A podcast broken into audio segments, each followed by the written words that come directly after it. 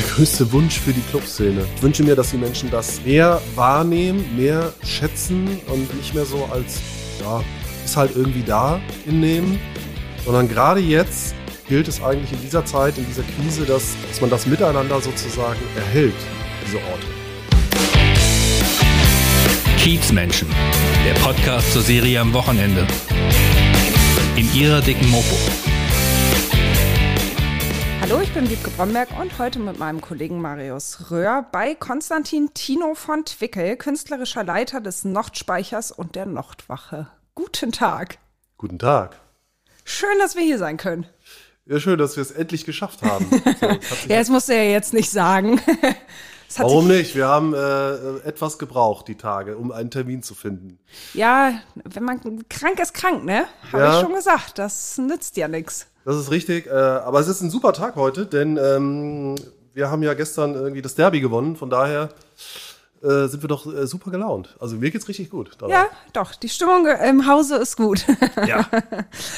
Äh, künstlerischer Leiter, das hört sich ja wichtig an, ne? Also es hört sich erstmal wichtig an. Was macht man da genau?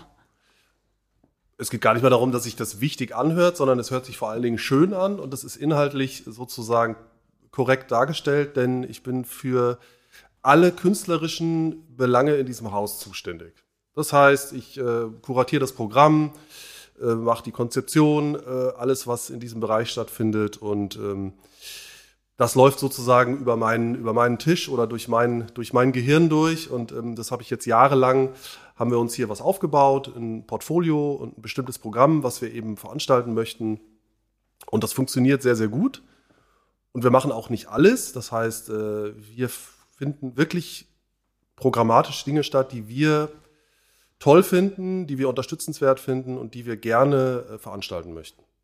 Danach wählst du aus. Was, also hier kommt man auf die Bühne, wenn ihr das gut findet, ja, was die machen. Unbedingt. Also wir schauen uns die Sachen auch an, wir hören sie uns vor allen Dingen an. Und es ist uns ganz, ganz wichtig, dass es inhaltlich passt. Und musikalisch haben wir einfach eine bestimmte Richtung, die hier auch einfach äh, in die Räumlichkeiten reinpasst, die aber auch vom Sound her reinpassen und die wir einfach alle äh, gut finden und mögen. Und das ist total wichtig, denn so haben alle hier auch Spaß zu arbeiten und hier muss niemand irgendwas machen, was ihm nicht gefällt.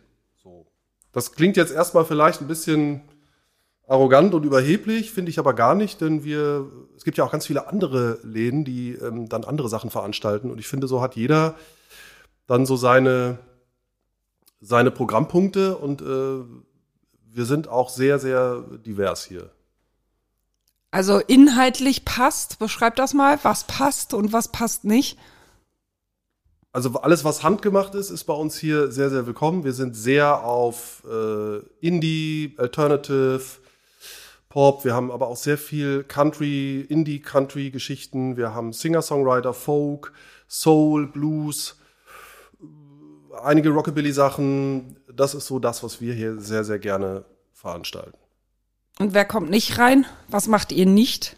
Kein Techno zum Beispiel, kein House, kein Deutsch-Rap oder Deutsch-Hip-Hop mit ähm, Texten, die wir oder Inhalten, die wir gar nicht unterstützen zum Beispiel. Das dürfen gerne andere machen. Mhm. Also politische Meinung ist auch wichtig.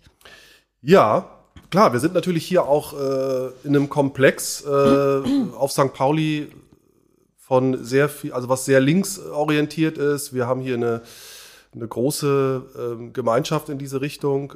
Also wir veranstalten jetzt keine politischen Veranstaltungen, also Veranstaltungen in dem Sinne. Es gab auch schon Anfragen von diversen Parteien, die hier äh, feiern wollten. Das machen wir gar nicht, weil da wollen wir uns gar nicht in irgendeiner Art und Weise positionieren.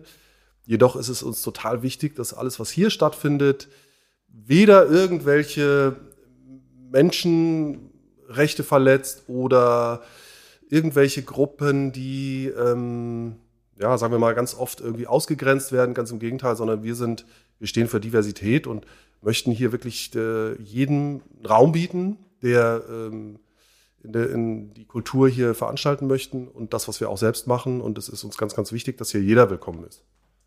Mhm. Hattest du da mal irgendwie so einen richtigen Reinfall, so einen Fehlgriff, wo du sagst, oh Gott, oh Gott, hätte ich die doch nicht hergeholt?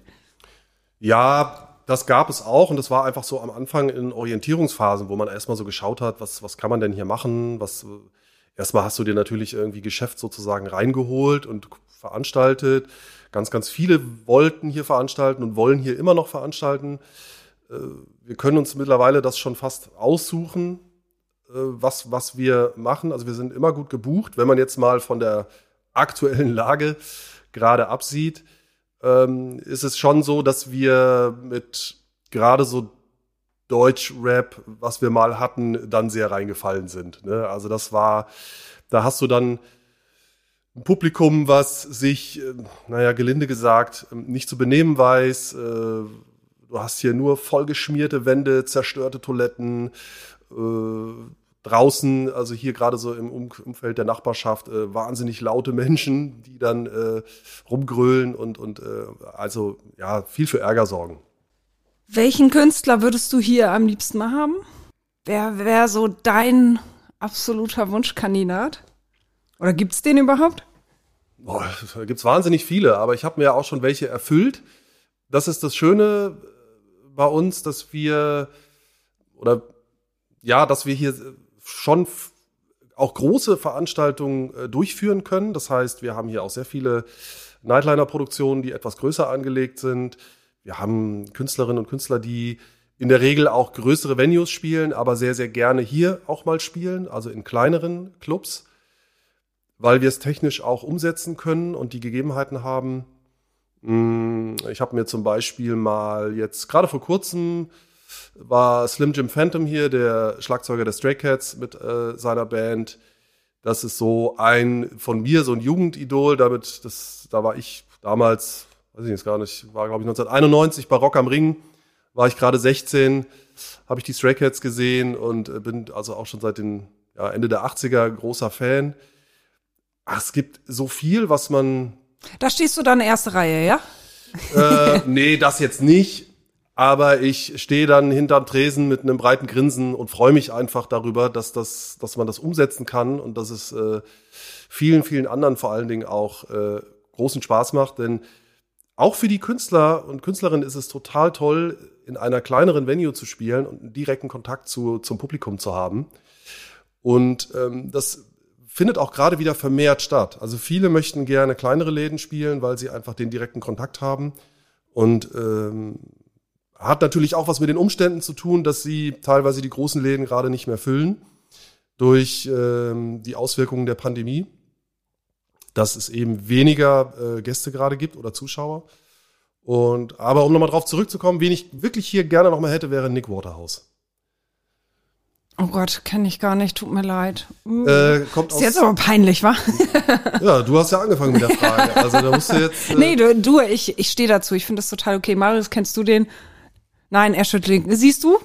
Ja. Guck mal, du hast hier zwei Unwissende. Das macht ja nichts, deswegen macht ihr den Job und ich mach den Job. genau. Also, aber Nick Waterhouse ist aus LA, ist ein Soul-Musiker und ähm, der spielt, hat gerade kürzlich im Mojo gespielt und ähm, ist jemand, der auch hier so 800er, 1000er Läden voll macht und den könnte ich mir hier aber nochmal sehr, sehr gut vorstellen. Der würde hier wahnsinnig gut reinpassen. Oder auch, ähm, würde ich auch gerne. Ich sag nicht noch einen Namen. Doch, ich sag sogar drei Namen, und zwar Kitty, Daisy und Louis. Die kennt ihr bestimmt. Die kenne ich. Die spielen ähm, nächstes Jahr im April in der Markthalle. Kann ich nur empfehlen. Ganz, ganz tolle Band aus, aus England und sind äh, drei Geschwister. Und äh, als sie angefangen haben, ich weiß gar nicht, wie es jetzt ist, haben sie sogar noch mit ihren Eltern auf der Bühne gestanden und haben Musik gemacht. Und das fand ich, das war so ein, es ist so ein tolles Familienprojekt und äh, die machen seit klein auf Musik und das merkt man auch. Das ist wirklich eine ganz, ganz großartige Leidenschaft und vor allen Dingen auch ein ganz großes musikalisches Können, was da ist. Bist du dann noch so richtig aufgeregt in deinem Job, wenn da Künstler kommen, die du dir so sehr gewünscht hast? Ja, natürlich. Denn es ist immer wieder eine neue Herausforderung. Es gibt hier keinen Tag, der genauso ist wie der vorige. So, es ist eine immer andere Situation, dadurch, dass äh, es andere Menschen sind, die hier vor Ort sind und äh, immer andere Gegebenheiten und andere Wünsche, andere Bedürfnisse. Und Menschen sind natürlich auch so, dass sie jeden Tag auch mal anders äh, gelaunt sind. Ne? Das ist, jeder hat mal einen schweren oder einen schlechten Tag, mal einen guten Tag. Und das ist auch so ein bisschen unsere Aufgabe, diese Künstlerinnen und Künstler dann auch dementsprechend so aufzunehmen und auch mal wieder ein bisschen, naja, ihnen auf jeden Fall in den, in den, gut in den Abend zu bringen, ne? weil du hast, die sind auf Tour, die haben oft Stress und äh, lange Fahrten, dann gibt's auch mal äh, unter den Bandmitgliedern auch mal Stress, so, das haben wir hier auch alles schon gehabt und das ist immer ganz schön, dass es dann funktioniert, auch wenn man auf die Leute zugeht und ihnen sie dementsprechend auch hier empfängt, dass das äh, auch Wirkung zeigt und dass die sich, dass sie dann auch merken, ach Mensch, die kümmern sich hier ganz toll und es ist alles, alles in Ordnung. Und das, das hilft denen auch unheimlich. Und äh, klar ist das natürlich aufregend, ähm, weil ich finde, Auftritte oder so gerade so Konzerte sind immer aufregend. Was passiert denn heute Abend? Ne? Weil das kannst du nämlich auch nie voraussehen, auch die Reaktion des Publikums, was passiert im Laufe des Abends. Ähm, und das äh, finde ich immer spannend. Ist da mal was total Unvorhergesehenes passiert? Positiv oder da, negativ? Darf es doch eklig sein? Ja, natürlich. Okay, naja, also es gibt natürlich so Sachen, die sich niemand in irgendeinem Laden so irgendwie wünscht oder das ist eigentlich das Grauenvollste, was passieren kann, indem zum Beispiel eine äh, Hebeanlage oder die, wie sagt man so schön, Sickergrube oder äh, der Toiletten, die Kläranlage so, wenn da die Pumpe aussetzt und dann in den Toilettenräumen auf einmal durch die Abflüsse einfach die ganze Scheiße wieder hochkommt. Um es mal ganz klar zu sagen. Und alles einfach total stinkt und Leute schreiend aus den Toiletten kommen, so, äh, hier kommt irgendwas raus, es stinkt total. Ähm, damit muss man als äh, Ladenbesitzer auch dann klarkommen. Was machst du dann? Ne? Also dann hast du nach abends um 10 hier einen Notdienst rufen, funktioniert nicht. Das heißt, da müssen hier alle mit anpacken, gucken, dass man das irgendwie in den Griff bekommt. Äh, Notsituationen schaffen, dann haben wir Personaltoiletten sozusagen mobilisiert, dass dort die Gäste dort hingehen können. Oder auf die Backstage-Toiletten der Künstlerinnen und Künstler wurden dann die Gäste immer einzeln hingebracht. Also sowas Gibt's dann hier auch. Dann hat einer Toilettendienst, ja? Dann hat muss einer, hin und her rennen. Ja, und das ist in so einer, in so einer kleinen Venue ist das alles sehr, sehr persönlich, familiär und äh, ne, also das, äh, das kann man hier auch leisten. Das funktioniert dann noch. Das wird natürlich in einer großen Arena oder einer großen Halle ist das dann, wird's natürlich dann schwieriger. Aber ähm, ja, das äh, war somit das Unangenehmste, was hier passiert ist mal. Und von Künstlerseite aus? Irgendwer, der auf der Bühne dann vollständig daneben lag oder so? Nee. Kann ich mich jetzt an nichts so erinnern, dass es wirklich so, dass man es jetzt hier irgendwie erzählen müsste oder könnte oder dass es jetzt so spektakulär war, dass es irgendjemand interessiert. Nö. So die kleinen Stresssituationen. Ja, alles was so, wie ich es eben schon erzählt habe, so mit so mit so schlechteren Launen und sowas äh, kann man hier sehr gut umgehen und das passiert alles mal, aber nee, da hat sich jetzt niemand hier in irgendeiner Art und Weise mal daneben benommen oder irgendwas, wo du denkst, so, boah, ey, darf nie wieder herkommen. So. Aber da musst du ja eigentlich, wenn die hier ankommen, musst du ja eigentlich immer so der gute Launebär sein, ne? Du musst ja eigentlich wirklich, du schlechte Laune darfst du dann nicht haben, ne?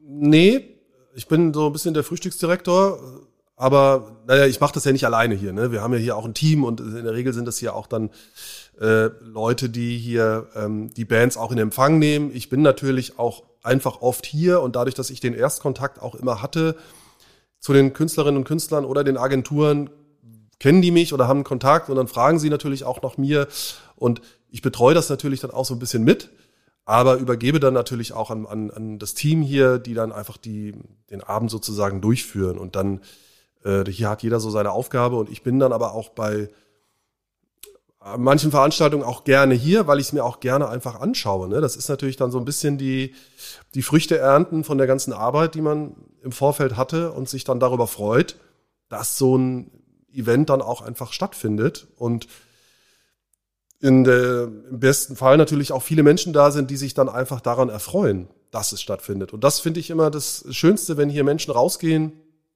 mit einem Lachen im Gesicht und mit guter Laune und sagen, Mensch, ey, das war ein toller Abend, alles hat gestimmt, die Band, an der Bar war es toll, äh, alle waren freundlich, wir haben einen guten Abend gehabt und dann gehen die hier raus und haben äh, sich aufgetankt sozusagen für ihren Alltag und haben ein gutes Erlebnis gehabt, von dem sie dann hoffentlich noch äh, eine Weile zehren. Welches war die beste Veranstaltung, die du hier hattest? Du stellst Fragen, so. die beste Veranstaltung. Das ist, Naja, manchmal hat man ja sowas. Kannst auch sagen, du hattest keine. Alle toll. ja, die sind aber alle manchmal in, sind die ja, gibt's ja schon so einen Moment vielleicht, der ganz besonders war. ganz schwierig, weil wir haben so viele Veranstaltungen hier immer und ich finde, äh, jeder hat so seinen, seinen gewissen Charme oder auch was, was sehr Positives und ähm, kann ich gerade schwer sagen. Vielleicht fällt es mir gleich äh, im Laufe der Zeit nochmal ein. Wie viele Veranstaltungen habt ihr denn im Monat so? Ähm, also wir haben im Monat, also ich gehe jetzt mal von vor der Pandemie aus, haben wir zwischen 30 und 35 Veranstaltungen. Im Jahr haben wir teilweise bis zu 250 gehabt.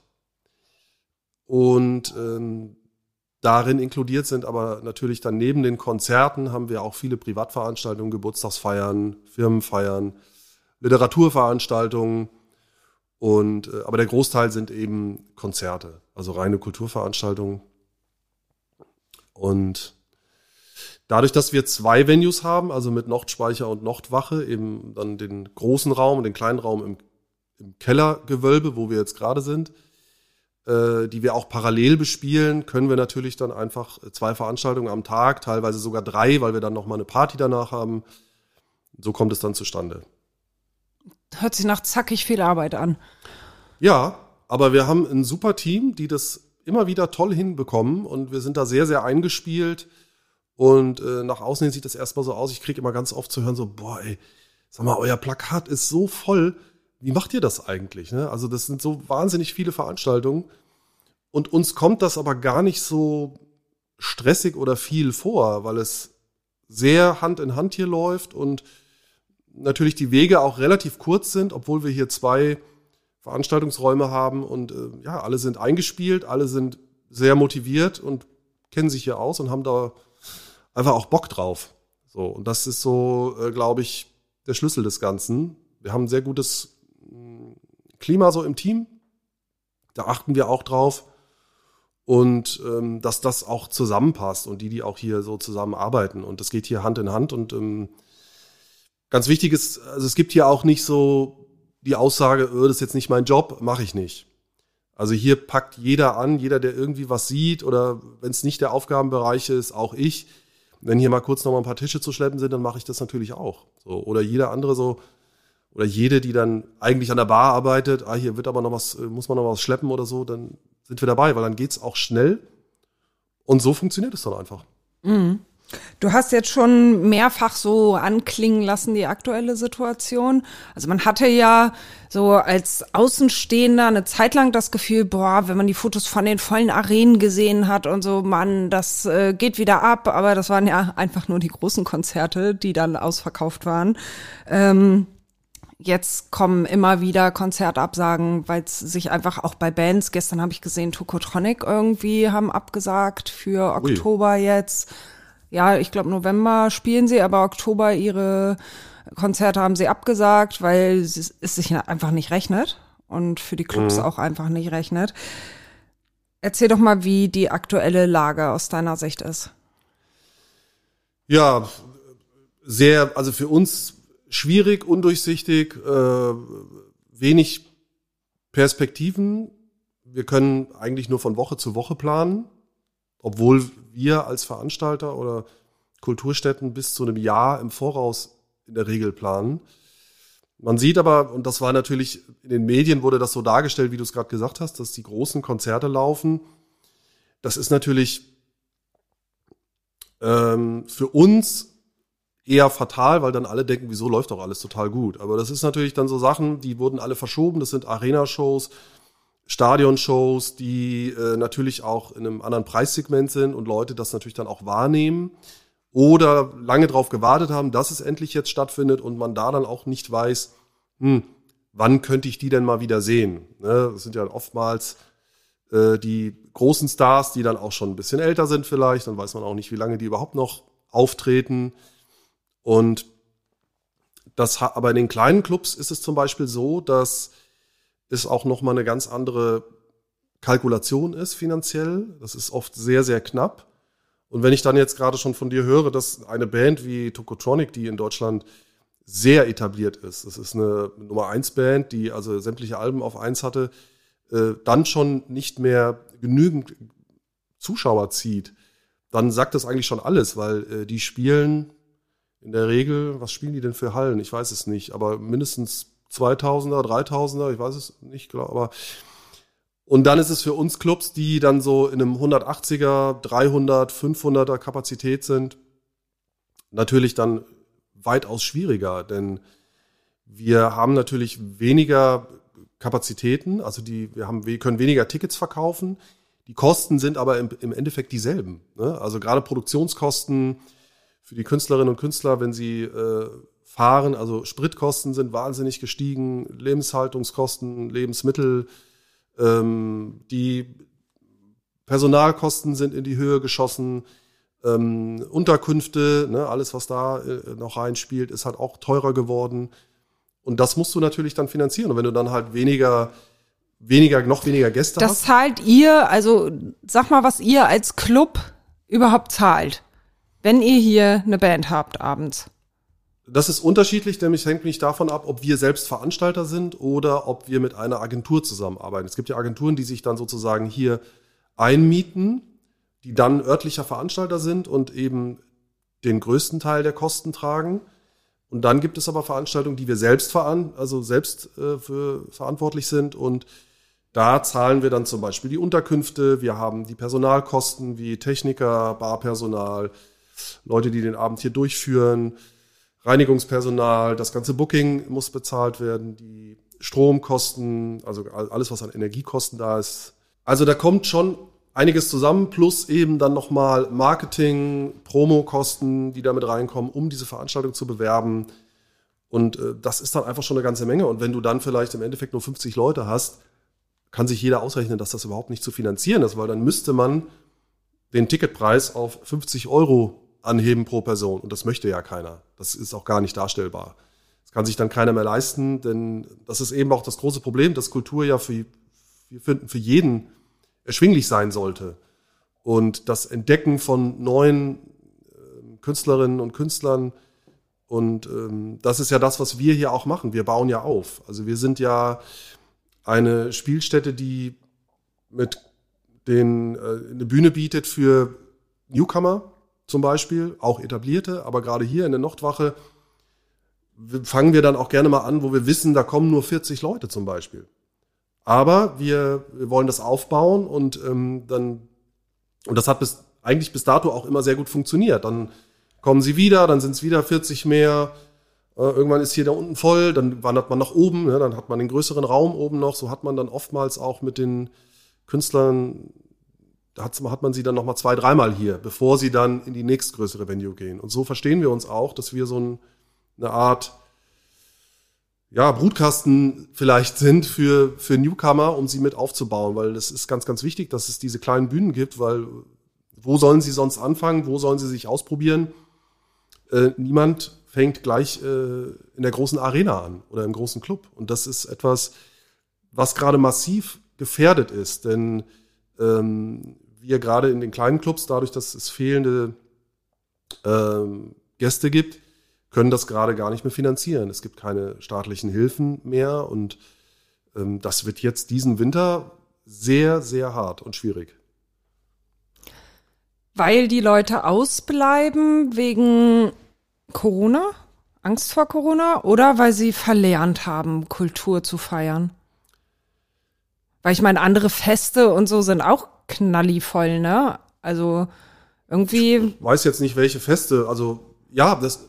Also ja, so draußen vielleicht eher dann. Das ist ja das, was wir als Veranstalter uns gerade alle fragen. Woran liegt es denn wirklich ganz genau? Und da gibt es zahlreiche Vermutungen, Gründe oder da wird spekuliert.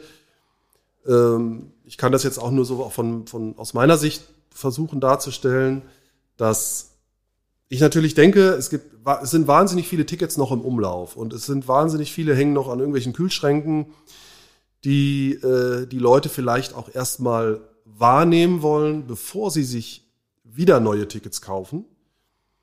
Also man muss sich ja so ein bisschen versuchen, in die, in die Leute reinzuversetzen. Warum sollten sie sich jetzt weitere Konzerttickets kaufen, wenn dann noch fünf hängen von Konzerten, die jetzt irgendwann noch stattfinden?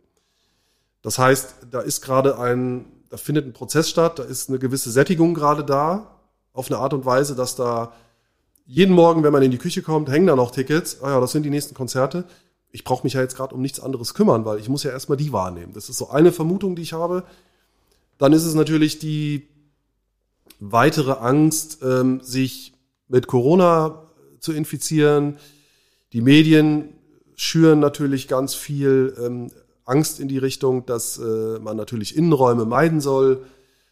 Das ist meiner Meinung nach sind wir in Deutschland mit das einzige Land, die das noch so äh, praktizieren, ähm, weil im ganzen europäischen Ausland oder in Übersee findet das gar nicht mehr statt. Das merken wir dann nämlich auch, wenn wir gerade so internationale Künstlerinnen und Künstler hier haben, die dann auch fragen so, hä, ihr habt ja noch ganz viel hier so Maßnahmen und das und was ist denn bei euch los und warum sind so wenig Ticketverkäufe?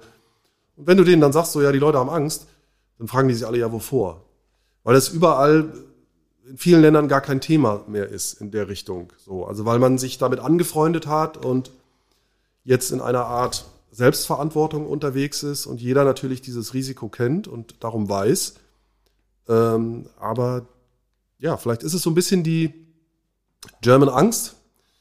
Äh, Versuche ich mir damit so auch zu erklären. Äh, oder weil es von der Regierung auch einfach keine Ansage gibt, so Leute, geht wieder raus, geht los nutzt Kultur. Ähm, ne, und das ist, dann gibt es die steigenden Energiekosten durch diesen beschissenen Krieg, der da gerade äh, immer noch leider läuft. Und äh, ja, es sind viele, viele Gründe, warum, äh, und wie du es gerade gesagt hast, ne, verlernt, klar, es ist während der Pandemie oder während des, den ganzen Lockdowns hat es natürlich dann auch einfach äh, Umstellungen gegeben und viele haben sich anderweitig orientiert. Also das ganze Freizeitverhalten hat sich etwas geändert. Viele sind jetzt, fahren Fahrrad oder gehen Bergsteigen oder gehen wandern oder machen Sport in irgendwas. Also dieses irgendwo hingehen äh, hat, hat sich dann so ein bisschen vielleicht, ja, es ist weniger geworden und das ist, glaube ich, eine Mixtur aus so, so vielen Dingen, aber wir kommen, es gibt nicht den einen Grund warum das so ist. Weil ich habe mit so vielen Leuten auch gesprochen und jeder hat irgendwie eine andere Vermutung und du kannst es auch nicht an Altersgruppen festmachen zum Beispiel, dass du denkst, naja gut, die jungen Leute, die gehen jetzt los, weil denen ist es eh egal oder so oder die fühlen sich nicht so gefährdet. Die älteren Gruppen sind vielleicht die Gruppen, die dann sagen, hm, vielleicht doch noch nicht, weil ich bin ja irgendwie gefährdet oder so. Das kannst du so auch nicht sehen, weil wir haben teilweise haben wir Shows, wo dann auch viele Ü40, Ü50 hier sind. So, also es ist man kann es daran nicht festmachen. Mhm. Ist, ähm, Habt ihr denn Shows gehabt, die hier schon abgesagt werden mussten? Ja, also das war im, wir haben ja offiziell die Saison, die Herbstsaison im September wieder angefangen, 1. September. Im Sommer, Juli, August haben wir eh schon immer wenig gehabt, weil dann einfach viel Open Airs sind und äh, das wurde dieses Jahr natürlich noch viel stärker genutzt, viel draußen zu sein. Und der September lief noch sehr gut. Aber jetzt im Oktober merken wir gerade, jetzt gibt es zahlreiche Absagen. Wir haben alleine in dieser Woche hätten wir sieben Konzerte gehabt, von den sieben äh, sind fünf abgesagt worden. Und das unter anderem aus mangelndem Ticketverkauf oder ähm, es gab dann auch einen Fall, wo ähm, in der Band einfach ein Corona-Fall war. Mhm. Aber das meiste sind einfach fehlende Ticketverkäufe. Ja. Und du dann einfach diese gesamte Produktion nicht mehr finanzieren kannst. Haltet ihr eine weitere Durchstrecke aus? Das kann ich so gerade noch schwer sagen. Also um es jetzt, weil wir gerade so wirklich von Woche zu Woche denken. Wir können noch nicht mal irgendwie von Monat zu Monat denken, weil wir gar nicht wissen, was findet in diesem Monat jetzt gerade noch statt. Was findet im nächsten Monat statt? Gibt es da auch Absagen? Momentan steht da noch alles. Das sieht auch ganz okay aus. Es kann aber sein, dass dann einfach eine Woche vorher oder drei Tage vorher sämtliche Dinge abgesagt werden. Ne? Und dann wird's dünn. Also wenn dann wirklich in der Woche wieder drei Shows ausfallen oder wieder ein paar abgesagt werden, dann, äh, dann wird's eng. Und deswegen kann man das gerade zum jetzigen Zeitpunkt schwer sagen. Momentan ist es noch okay, so wie es gerade dasteht, aber das geht ganz schnell, dass es dann äh, prekär wird, weil wenn einfach dann ein paar Sachen ausfallen, dann hast du überhaupt keine Einnahmen mehr und es gibt keine, keine Hilfen äh, im, im Gegenzug und dann hast du Einbußen und dann geht's los. Dann muss man anfangen, drüber nachzudenken, was lohnt sich noch, müssen wir, ne, wie können wir das noch finanzieren, wie können wir es bewerkstelligen. Und das wird sich dann relativ kurzfristig darstellen. Aber besteht die Gefahr, dass es eure Clubs nicht mehr geben könnte? Ja, definitiv besteht diese Gefahr. Denn ähm, das, das meinte ich gerade vorhin auch so, dass dieser Winter einfach so, der, da wird sich jetzt einfach viel zeigen, wer hält durch, wer schafft das noch und wer, weil wir haben alle keine Rücklagen. Die haben wir nicht mehr, die mussten wir sozusagen am Anfang der Pandemie, als es dann die staatlichen Hilfen gab, alle mit reinlegen, weil es, es gab dann eine Liquiditätsförderung und ähm, die Rücklagen sind einfach nicht mehr da. Und jetzt fahren wir so auf irgendeiner Null durch, kriegen gerade so die Kosten finanziert. Das heißt, wenn da ein größeres Loch reingerissen wird, gibt es überhaupt nichts, um es zu puffern. Und das ist ja genau das Problem, warum Shows mit geringen Verkaufszahlen dann auch abgesagt werden müssen. Das hatte man vor der Pandemie nochmal querfinanzieren können mit Rücklagen, weil man sagte, ah, wir finden das aber gut, wir wollen das supporten, wir wollen äh, da was reinstecken. Ne? Also, dass man da einfach investiert in die Zukunft, das können wir jetzt gar nicht mehr, weil es einfach nicht da ist. So, also das, das Geld ist einfach nicht da. Mhm. Wie geht dir das damit? Ist ja irgendwie dein Baby, ne? Ja, das ist äh, schwierig. Also da geht's mir natürlich nicht gut mit, weil es ist etwas, was äh, wir hier über Jahre aufgebaut haben, was sehr, sehr gut funktioniert hat, bis äh, die Pandemie begonnen hat und wir ähm, sehr viel gekämpft haben, dass der Club auch so dasteht und dass er ähm, sich auch sehr gut getragen hat, dass wir uns etabliert haben und dann kam eben die Pandemie und das geht wahrscheinlich vielen, vielen anderen auch so. Dann hat's das einfach komplett runtergerissen. Dann kam die Schlucht und dann ist man runtergestürzt und all das, was man so über Jahre aufgebaut hat, ähm, ist ja sehr auf sehr dünnem Eis gebaut worden und jetzt äh, weiß natürlich niemand, weil wir es ist ja nichts planbar. Es gibt ja überhaupt keine Perspektiven. Da hat man sich ja vor der Pandemie überhaupt keine Gedanken gemacht. Findet nächstes Jahr ein Konzert statt? Oder das war ja überhaupt nicht die Frage. Natürlich findet das statt. Warum auch nicht? Und äh, jetzt ist es so, hm, wir wissen gar nicht, was im November eigentlich stattfindet oder im Dezember. Und dadurch, dass wir die Kultur auch ein bisschen mit äh, so privaten Feiern auch nochmal äh, querfinanzieren, unterstützen, dass wir sie machen können.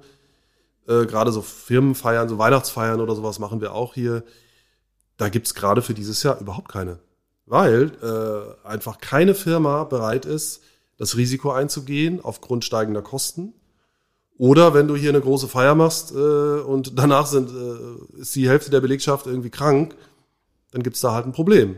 So. Mhm. Und äh, deswegen ist das dieses Jahr nicht der Fall, was dann für uns einfach heißt, in Ende November, Dezember schwierig. Mhm. Weißt du von Clubs in Hamburg, die aufgeben mussten oder aufgeben werden jetzt? Nein, akut habe ich jetzt keine Info darüber. Dass ähm, es gibt so Klar, interne Stimmen, wo es auch genauso ist, schwierig. Wir wissen nicht, wie lange das noch geht. Aber mir ist jetzt gerade nichts bekannt, dass es wirklich irgendwo ganz äh, konkret ist, so, hey, wir müssen aufhören oder es geht jetzt nicht mehr. Da mhm. habe ich jetzt keine Info darüber. Ja, du engagierst dich ja auch sehr für die Hamburger Clubszene ähm, in der Hamburger Clubstiftung. Was machst du da genau? Das äh, stimmt jetzt so leider nicht mehr. Ich habe mich für die, äh, also ich war in der Clubstiftung als Vorstand, aber das ist schon seit letztem Jahr November bin ich dann nicht mehr. Gar Vorstand. nicht mehr? Nein, gar nicht mehr. Ich war zwei Jahre im Vorstand. Und Achso, ich dachte, du hättest nur den Vorstand abgegeben, würdest dich aber weiter engagieren. Nee, nee, nee. Ich bin ähm, dadurch, dass es halt auch äh, hier sehr, sehr intensiv wurde, auch gerade während der Pandemie. Das hat man ja immer so außen vielleicht nicht so gedacht, weil viele dachten dann sowieso, ihr habt doch Lockdown, ist doch bei euch ja gar nichts los, ihr müsst ja gar nichts machen, kannst dich doch jetzt zurücklehnen. Das war nämlich mitnichten der Fall.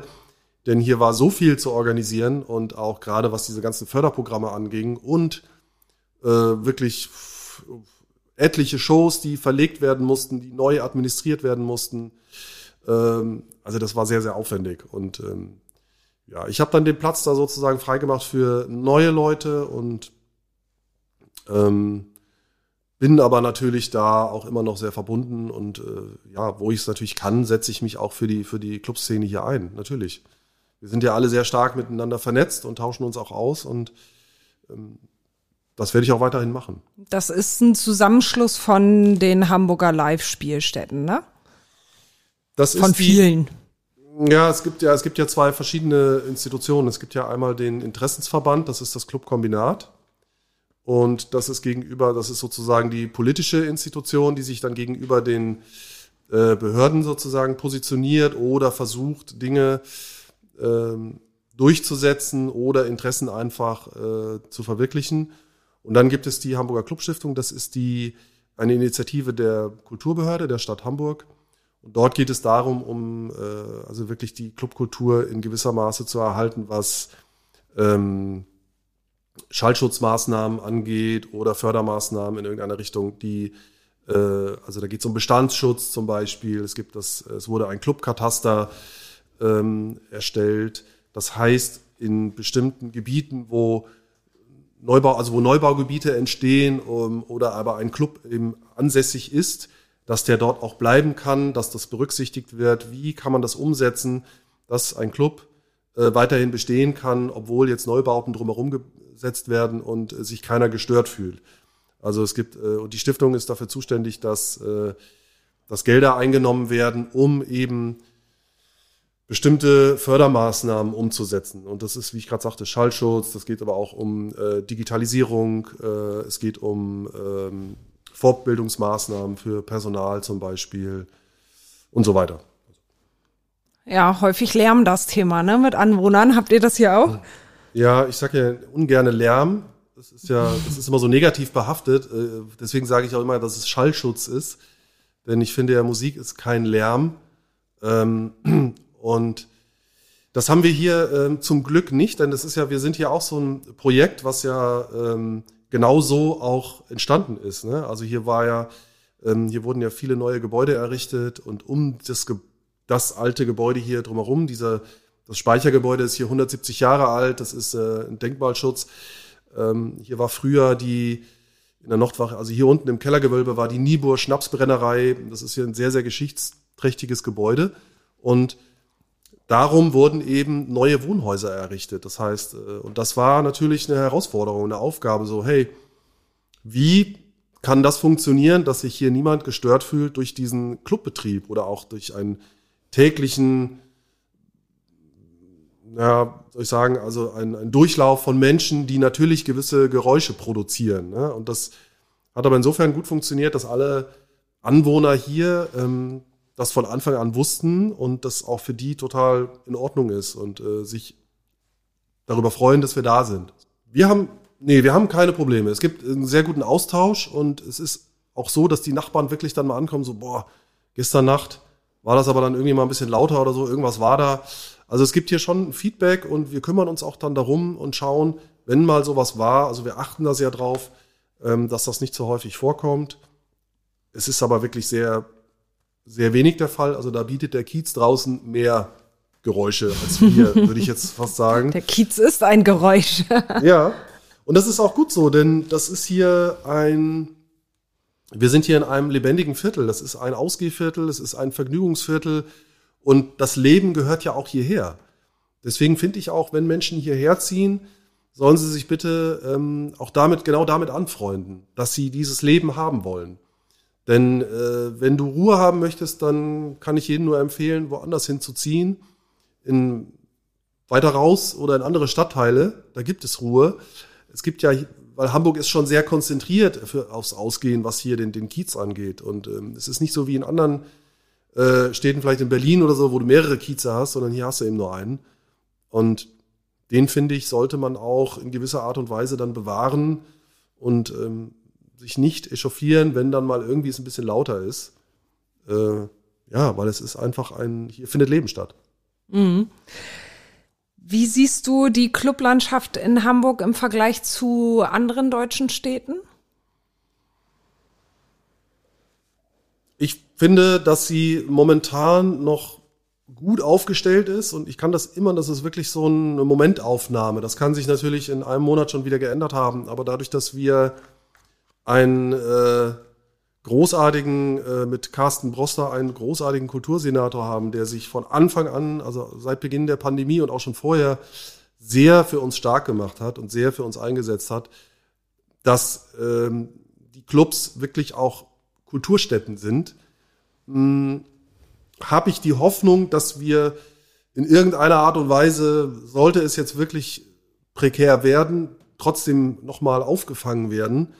Das weiß ich natürlich nicht, weil es ist, ich habe keinen Einblick in die, in die, äh, in die Kassen sozusagen, was da noch da ist oder die Bereitschaft. Aber ich, das kann ich halt sagen durch meine Arbeit dann auch in der Clubstiftung während der Pandemie, dass dort sehr großer Zuspruch, sehr großes Verständnis und ähm, auch das große Interesse ist, dass wir hier am Leben bleiben. Denn Hamburg ist Musikstadt, ist Live-Musikstadt. Die Dichte der Musikclubs ist höher als in keiner anderen Stadt in Deutschland, selbst also höher auch als in Berlin. Wir haben mit dem Reeperbahn Festival ein, ein Aushängeschild, also ein internationales Aushängeschild, was ein, ein Clubfestival ist und hoffentlich auch bleibt. Äh, Hamburg schmückt sich als Musikstadt und ähm, ja, und das gilt es natürlich auch dann zu erhalten und äh, jeglichen Krisen dann auch zu trotzen. Und ähm, da baue ich, da baue ich natürlich jetzt weiter auf die auf die Kulturbehörde, dass falls es nochmal sehr sehr schlecht werden sollte, ähm, dass es dann einfach nochmal äh, Hilfen gibt natürlich. Mhm. War diese, wie du sie ja beschreibst, eigentlich einzigartige Clublandschaft der Grund, warum du nach Hamburg gekommen bist? Ja, das war ähm, genau, das äh, allein diese diese Vielfalt der Musik und und was hier so stattfindet, diese diese bunte Welt äh, auf dem Kiez. Und ich bin das erste Mal hergekommen ähm, mit Freunden damals, da habe ich noch in Hessen gewohnt, ähm, sind wir mit einer Zugfahrt hier hochgekommen und ähm, waren fünf Leute. Äh, Wie alt warst du da? Entschuldige, einmal. Äh, da war ich 20. Da bin ich das erste Mal hierher gekommen. Und ähm, da haben wir so eine Reise gemacht über ein paar Tage und äh, haben dann hier einen Freund einer Freundin besucht, sozusagen, und waren eine Woche hier und es war für mich so, da war hier noch die Hafenstraße, Hafenstraße, da gab's da auch die Häuser noch alle gar nicht hier. Ähm, das war einfach ein, ein unfassbares Erlebnis für mich, dass es sowas gibt. Also ich kam so ein bisschen aus der Provinz und dachte mir so, wow, was, was machen die denn hier? Wie sind die denn drauf? Ne? Und diese ganze Vielfalt von Bars und Kneipen und Clubs und diese Musik und dieses, überall gab's dieses Leben und es hat so viel stattgefunden und es war so, Musik war einfach äh, das, das, das, was äh, alles bestimmt hat. Das hat mich total fasziniert. Und ähm, ja, und ich war schon immer sehr musikbegeistert und habe auch selbst mach, habe auch selbst Musik gemacht und äh, ähm, dann war für mich irgendwann klar, okay, wenn ich mal irgendwo hingehe, dann gehe ich nach Hamburg und äh, das kam dann, als ich dann bei einer großen Plattenfirma hier in Hamburg angefangen habe zu arbeiten. Ähm, das war Anfang der 2000er und so hat sich das dann, äh, ja, habe ich mich dann so ausgebreitet und bin dann in der Live-Branche gelandet und ähm, ja, weil das für mich das Ehrlichste ist, mit Künstlerinnen und Künstlern zusammenzuarbeiten. Ne? Und ähm, das großen Spaß macht. Und ich hoffe, dass das noch lange weitergeht. Und mh, mm, ja, Krisen sind natürlich auch da, um sie zu meistern. Und äh, man muss aber natürlich einen langen Atem haben und das durchstehen. Und ich hoffe, dass wir das hier in Hamburg oder auch überhaupt weltweit, äh, das ist ja das Wichtigste, das äh, durchstehen, denn das ist ja auch ein gewisser Kreislauf. Ne? Und wenn du halt irgendwo es nicht mehr funktioniert, dann oder auf einem irgendwo einen Punkt es gibt, dass Bands nicht mehr touren, dann wird es auch keine Clubs mehr geben, zum Beispiel. Du hast gerade Hessen angesprochen, du kommst aus Hessen. Was ging da so musiktechnisch in deiner Kindheit? Mm, naja. So in deinem Elternhaus? Ach so, in meinem Elternhaus, äh, ja, da wurde sehr viel ähm, Elvis gehört, Beatles und ähm, gab so auch viel Entertainer, also so Dean Martin, äh, Frank Sinatra, solche Geschichten. Und ähm, das hat mich natürlich maßgeblich geprägt und fasziniert. Ähm, und da habe ich halt früher auch die ganzen alten Platten auch gehört und äh, das war so dann, das hat mich dann musikalisch dann schon in diese Richtung geschoben. Also deine Eltern haben die eigentlichen, den, den eigentlichen Grundstein gelegt. Ja, also sie haben, genau, sie haben den Grundstein gelegt und dann ähm, war ich, ich war 16, glaube ich, mit 16 kam ich aufs Internat und dort, äh, dort habe ich dann auch nochmal die Leute kennengelernt, die das dann auch richtig gut fanden. Da habe ich dann meine erste Band gegründet und da war es dann um mich geschehen. So. Aufs Internat wurdest du geschickt. Ja, ja, also was heißt geschickt so? Also ähm, es war so, ähm, für mich damals, ich war auch nicht so der einfachste in, in meiner Pubertät oder in meiner Jugend. Und ähm, dann war das für mich, glaube ich, ganz gut. Damals. Nicht der einfachste. Bist Ja. du über die Stränge geschlagen, ja? Klar. So. Also ich war äh, jung, äh, wild und äh, rebellisch und äh, wollte es halt einfach wissen. Ne? Also das war schon. Äh, ich habe ich hab viel ausprobiert. Ja. Und dann haben deine Eltern gesagt, so, hier ist der Koffer und da ist das Internat. Ja, die haben mir dann so gesagt, vielleicht wäre das ganz gut für dich. So. Aber die wussten natürlich auch nicht so richtig, dass auf dem Internat es dann noch schlimmer wird. Ne? So. Also wurde es. Ja, also da ist er natürlich so, ähm, das, da war denen nicht so klar. Die dachten, dass da ein bisschen mehr äh, auf vieles geachtet wird und dass es da mehr Ordnung gibt. Aber hey, jeder, der auf dem Internat war, weiß, das ist, äh, das ist die Partyhölle. So. Da, da konntest du dich dann richtig ausleben und als du fertig warst mit Internat, ja. warst du dann auch fertig mit Ausleben? Ähm, ja, in gewisser Weise schon. Also da habe ich dann auch wirklich, ähm, bin ich viel an meine Grenzen gekommen und äh, danach wurde es ein bisschen ruhiger. Ja, Also haben deine Eltern doch ihr Ziel erreicht. ja Nur auf anderen schon. Wegen. Gewisserweise schon, ja, richtig, genau. Ich bin dann selbst zur Erkenntnis gekommen, weil dann manchmal ist es, glaube ich, auch ganz gut, wenn man dann die die Jugend mal so kurz mal austoben lässt und ihnen nicht irgendwelche Verbote gibt oder sagt, das darfst du nicht und das nicht. Okay, dann mach mal. Du wirst es schon noch merken. Also viele, klar, also es kommt natürlich auch auf einen selbst natürlich auch an und auf seinen Charakter und das Wesen, was man dann daraus macht. Manche können natürlich dann auch äh, ins Gegenteil abrutschen, so, aber mh, ich habe sehr schnell die Erfahrung gemacht, so, mh, das ist es nicht. Aber du müsstest das jetzt nochmal konkretisieren. Was hast du denn gemacht? Ja, ich habe sehr Schule viel, geschwänzt? ja auch, ich habe sehr viel gefeiert und äh, ach, viele Dinge gemacht. So, ich bin ohne Führerschein Auto gefahren. Äh, also das, was man halt alles so, ne, es war auch sehr ländlich dort und ähm, Na, da musste man ja ohne Führerschein Auto fahren. Naja, es war dann halt so, alle anderen hatten zu viel getrunken. Ich war dann der Einzige, der noch einigermaßen nüchtern war, aber auch schon was getrunken hatte. Und äh, äh, es ist auch, glaube ich, verjährt. Ne? Jetzt kann man dafür nicht mehr belangt werden. Nein. Ähm, und äh, aber ich möchte das halt, das ist auch ganz wichtig, gar nicht gutheißen, weil im Nachhinein weiß ich auch, dass das total bescheuert war. Und das, ja, es ist einfach so. Man macht dann Dinge, die, und daraus habe ich dann einfach gelernt und das würde ich dann auch nie wieder machen. Und ähm, das Schwierige ist natürlich dann, wenn man dann selbst Kinder hat, die ich ja auch habe, hm, was mache ich eigentlich, wenn die sowas machen? Ja, Internat ist doch klar. Nee. ja, aber wenn man, wie reagiert man dann zum Beispiel, wenn man dann hört, so ohne Führerschein Auto gefahren?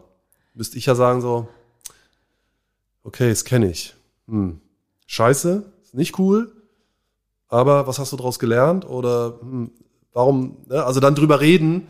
Ich würde dann niemals irgendwie ausrasten oder sagen so, ey, was, was für ein Mist oder so, weil ich einfach weiß oder ich mir an die eigene Nase fassen muss, ja, den Mist hast du selbst gemacht. So.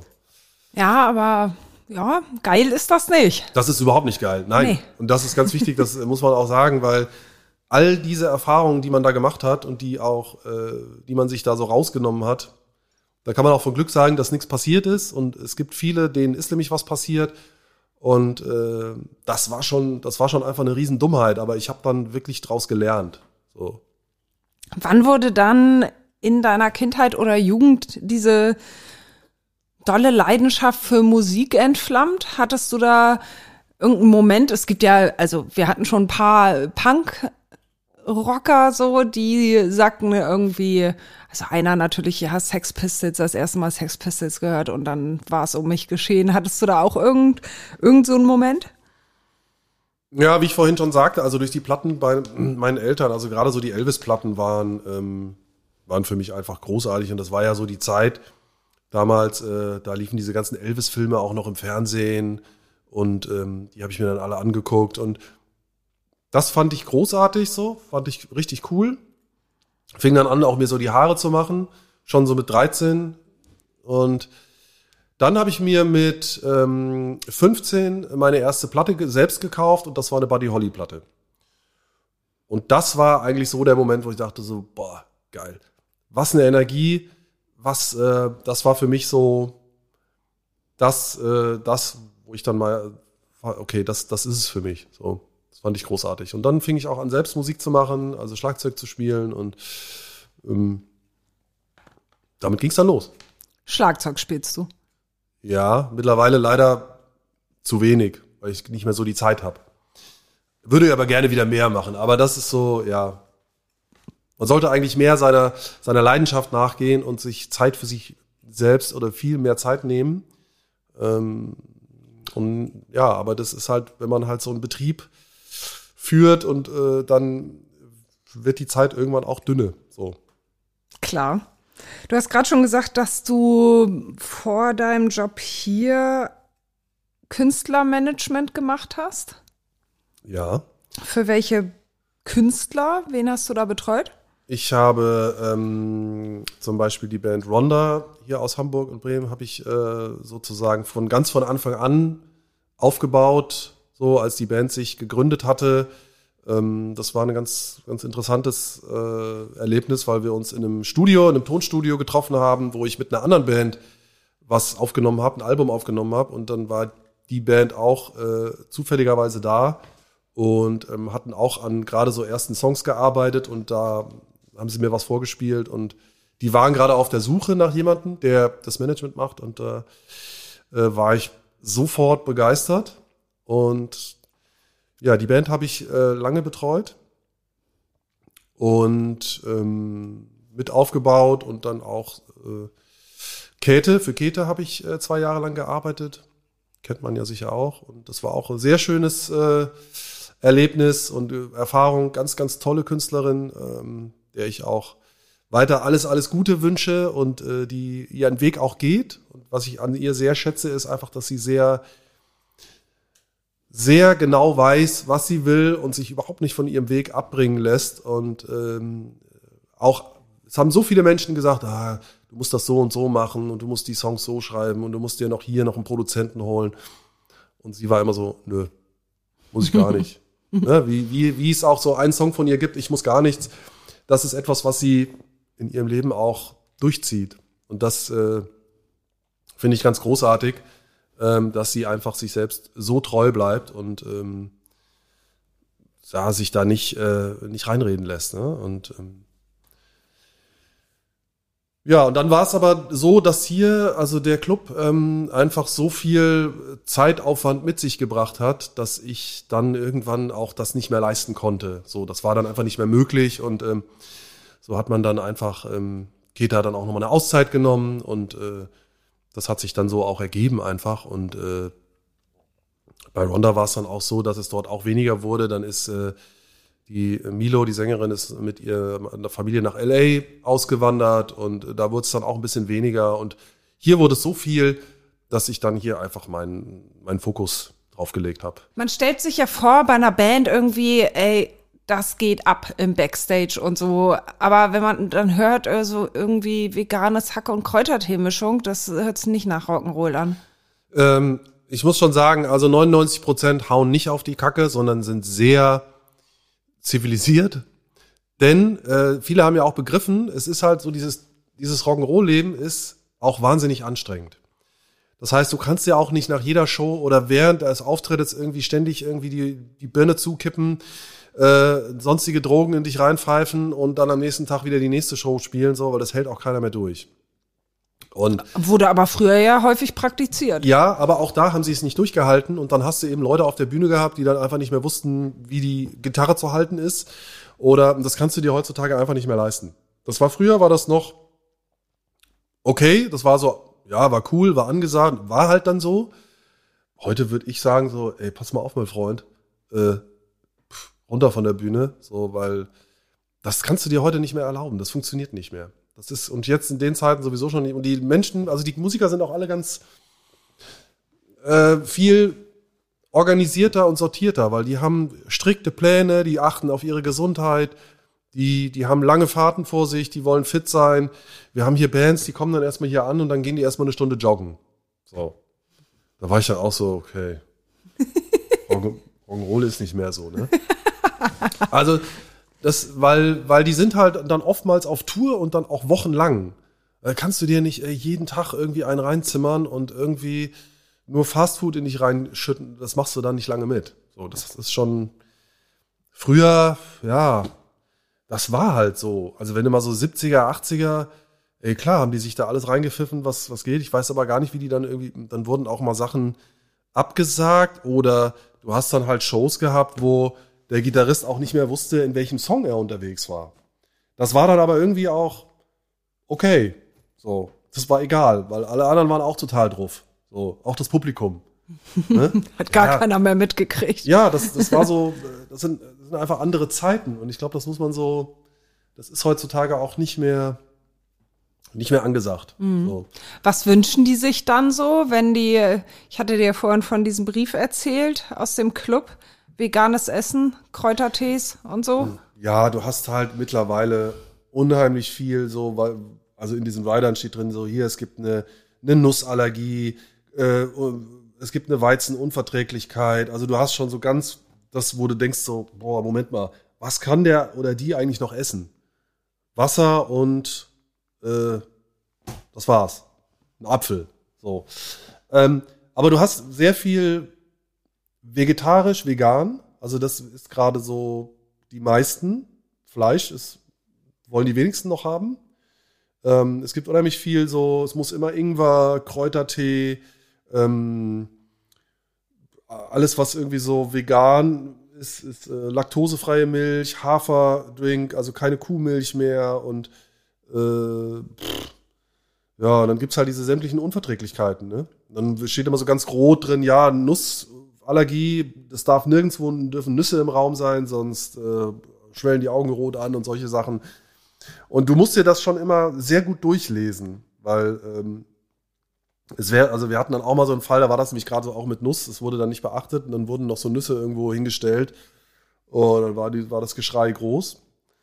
So, äh, ja, aber ja, dann gibt's dann so Kombucha und wie das alles heißt und irgendwie Kokoswasser und ach, ich.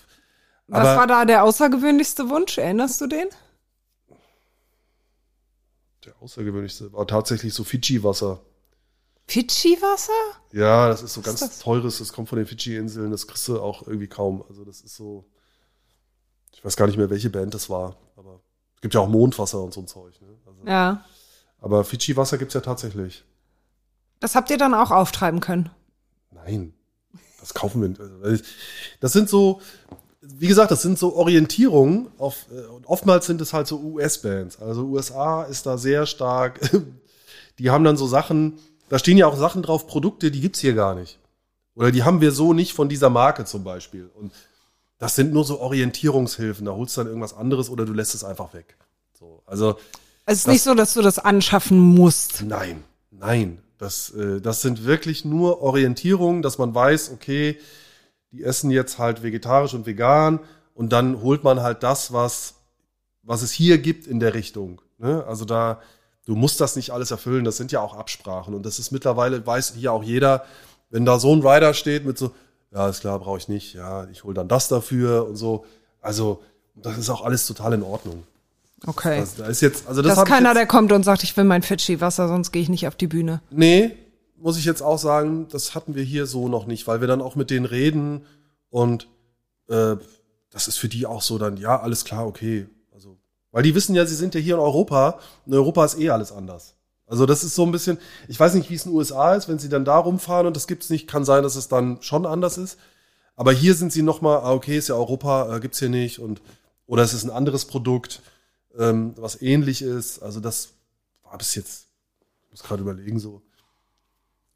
Also, nee. Also da hatten wir jetzt wirklich noch nie so Schwierigkeiten. Okay. sagen. Seit wann bist du hier überhaupt? Ich bin jetzt seit 2014 hier und den Club gibt's hier seit 2013. Also fast seit Anfang an. Ja. Ich kenne zwei Manager von ja noch recht jungen Künstlern. Und wenn man mit denen redet oder das auch sieht, äh, da kommt einem das manchmal so ein bisschen vor wie so Babysitter oder Mutti. Also da hast du echt das Gefühl, auch meine Güte, hat er seinen persönlichen Po-Abputzer mitgebracht. Also das ist echt, ich finde schon manchmal ganz schön krass. Hast du die Erfahrung auch gemacht? Also den persönlichen Po-Abputzer jetzt nicht, aber ich weiß, was du damit, glaube ich, sagen willst. Also es ist schon, du bist als, wenn du Management machst für eine Band, bist du natürlich schon so, je nachdem, ob es Frau oder Mann ist, Mutti oder Vati, du kümmerst dich schon um alles. Und du bist natürlich nicht nur, dass du das, äh, die, die künstlerische Karriere vorantreibst oder das auch wirklich äh, versuchst weiterzuentwickeln, bist du natürlich auch eine Art, ähm, du bist der erste Ansprechpartner, du bist da auch in gewisser Art und Weise ein, ähm, jemand, wo sich dann die Künstler auch mal anlehnen oder auch mal ihre Probleme abgeben und äh, weil ja, es sind natürlich auch, es sind ja Menschen und das ist ja nicht, das sind ja keine Maschinen und das darf man auch nicht vergessen, dass du mit solchen, äh, auch wenn du natürlich etwas verfolgst als Manager, die Karriere voranzutreiben und es geht darum, erfolgreich zu sein und Geld zu verdienen, ist das auf der anderen Seite sind das Menschen, die natürlich auch ihre Bedürfnisse haben, die Probleme haben, die manchmal auch einfach gewisse Sachen nicht leisten können, wollen. Und ähm, da hast du viel damit zu tun, Gespräche zu führen, dich damit auseinanderzusetzen, wie was äh, gehen kann oder warum das nicht geht. Und du musst auch manchmal dann Entscheidungen treffen nach außen äh, aufgrund von ähm, zum Wohle der Künstlerinnen und Künstler, ne, aus, sei es auch gesundheitliche Gründe zum Beispiel oder künstlerische Gründe, was auch immer. Ne? Also das ist Aber es war schon teilweise so, denkst du an deinen Arzttermin?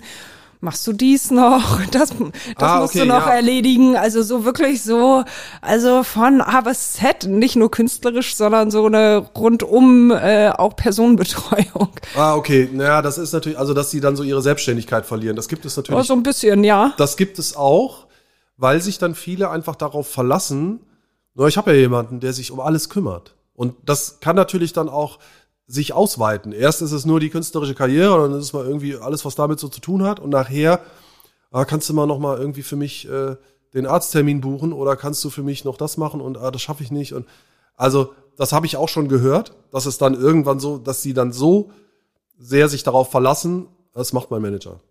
So, das habe ich jetzt aber bei meinen Künstlern nicht so gesehen. Also klar habe ich auch mal Dinge irgendwie organisiert und übernommen, die dann vielleicht auch mal so im privaten Bereich waren, aber das war eher weniger. Also die waren und sind alle selbstständig und die, die können das alle selbst.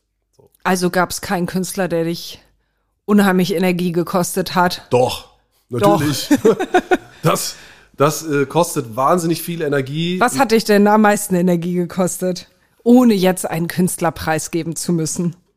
Naja, es ist natürlich, wenn du so Bands hast mit vielen Mitgliedern, ähm, ist das natürlich manchmal sehr schwierig, alle zusammenzubringen, alle auf einen Nenner, mit allen dich abzusprechen. Ähm, also das, das ist schon sehr aufwendig alles und du musst äh, sehr viel Energie und vor allen Dingen Zeit und Zeit ist natürlich auch immer Geld, musst da viel Geld investieren, äh, um Dinge zu realisieren und du hast wahnsinnig viel zu organisieren und ähm, doch, das, das zehrt und du bist viel mit denen unterwegs, du musst viele Sachen äh, funktionieren nicht auf Anhieb und so eine Band auch dann so zu etablieren oder äh, auch in die, in die Öffentlichkeit zu bringen, das ist wahnsinnig anstrengend. Ne? Also diese ganzen Kontakte zu knüpfen, Bands auch mal irgendwo hin zu platzieren, sei es jetzt als äh, Konzerte oder irgendwo mit TV-Terminen, Radioterminen, also alles drumherum so, das ist schon Plattenfirma, das ist sehr aufwendig und äh, kostet sehr viel Energie. Ja. Ja. Es hört sich immer irgendwie bei dir nach sehr, sehr viel an. Du hast ja auch schon Kind erwähnt. Du hast Frau und zwei Kinder. Ja. Lebt ihr hier auf dem Kiez? Nee. Nicht, nee, wir sind, wir sind ähm, in Eimsbüttel und ähm, das ist auch gut so. Ja? Ja, ich habe hier genügend Trubel und äh, ich bin dann auch mal ganz froh, wenn ich dann mal rauskomme und mal nicht den Trubel habe. So. Das ist, glaube ich, auch total wichtig, dass man dann mal, äh, mal kurz mal ein bisschen abschalten kann. Also du bist nicht so der Typ, ich ziehe auf den Kiez und will meine Ruhe. Nee, ich habe hier tatsächlich gewohnt, auch gar nicht so weit von hier, hier vorne an der Ecke Balduinstraße. Und ähm, aber das war dann irgendwann, als dann so Familie aufkam, äh, war uns klar, so, nee, dann ziehen wir woanders hin, das ist nichts für uns. Und äh, das, nee, ich würde hier nicht. Also wenn eine Familie hier wohnt, nee, würde ich nicht machen, nö. Habe ich mich oder wir uns auch anders entschieden und ähm, ja. Aber es gibt welche, die haben das hier. Wir haben ja hier auch Kinder, ne? Also im, im Umfeld hier draußen. Ist ganz lustig, wenn dann die Bands hier so nachmittags an, anrauschen und einladen, hast du dann im Hinterhof noch irgendwie die Kids spielen und rumkrakehlen und ähm, das, äh, das ist, finde ich aber auch total gut, dass es dann Familien gibt, die das machen. Und die sind ja auch, das sind ja nicht die, die sich bei uns beschweren. Ne? Also das sind ja welche, die finden das ja gut. Die mögen das ja. Na, ihr müsst ja auch die Kinder, ich will jetzt nicht schon wieder Lärm sagen, Kindergeräusche in Kauf nehmen. Ja, natürlich. Das ist auch total in Ordnung. Und das ist dann so, äh, da wird dann auch mal draußen rumgeschrien am Nachmittag so, aber das finde ich jetzt, ähm, das muss ja auch sein. Also, das haben wir ja alle als Kinder gemacht, ne? Also, das ist, äh, muss sich ja als Kind ja auch ausleben. Und äh, Ja, wäre ja schlimm, wenn sie nicht schreien würden ja, dann wäre was falsch. und nicht Halligalli machen würden. Richtig. Ja. Als Abschluss, komm, du hast jetzt einen Wunsch frei. Was wäre dein größter Wunsch für die Clubszene? Der größte Wunsch für die Clubszene. Naja, dass sie, äh, dass sie erhalten bleibt, dass sie sich äh, schnellstmöglich erholt und dass die vor allen Dingen die, die Menschen verstehen, was die Clubszene für sie eigentlich bedeutet. Und das ist, glaube ich, etwas, was viele noch nicht so verinnerlicht haben, dass ähm, Kulturstätten oder Clubs einfach eine Bereicherung sind fürs äh, gesellschaftliche Leben. Wir sind, äh, wir sind Orte, die Menschen zusammenführen und die äh, soziales Leben nochmal äh, intensivieren, ermöglichen und auch verschiedene Menschen zusammenbringen, die aber im Grunde genommen das gleiche Interesse haben, weil sie auf eine Veranstaltung gehen. Ich wünsche mir, dass die Menschen das äh, noch mehr wertschätzen und wissen, was sie daran haben, weil wenn das äh, wegfällt, dann werden sie alle ganz schnell merken, so, hm, wo treffen wir uns denn eigentlich noch? Ne, Es sind ja wirklich Orte, wo man sich begegnet, wo man mal auch neue Menschen kennenlernt. Und das ist, ich merke das immer wieder, dass man auf irgendwelchen Veranstaltungen ist und andere Menschen trifft, die man ja sonst vielleicht nicht treffen würde.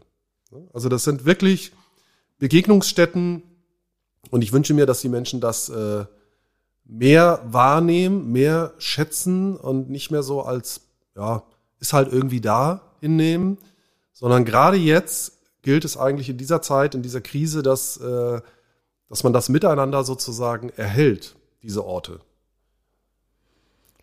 Das wünsche ich euch sehr, dass das gelingt. Und dir persönlich auch alles, alles Gute. Danke für das Gespräch. Danke, vielen, vielen Dank. Das war ganz großartig. Danke euch. Wenn euch die heutige Folge gefallen hat, dann hört doch auf jeden Fall noch, noch andere Folgen. Abonniert uns bei Spotify, bei Apple Music oder was ihr sonst nutzt und besucht uns bei Instagram. Da sind wir seit kurzem auch zu finden. Wir freuen uns auf euch. Vielen Dank.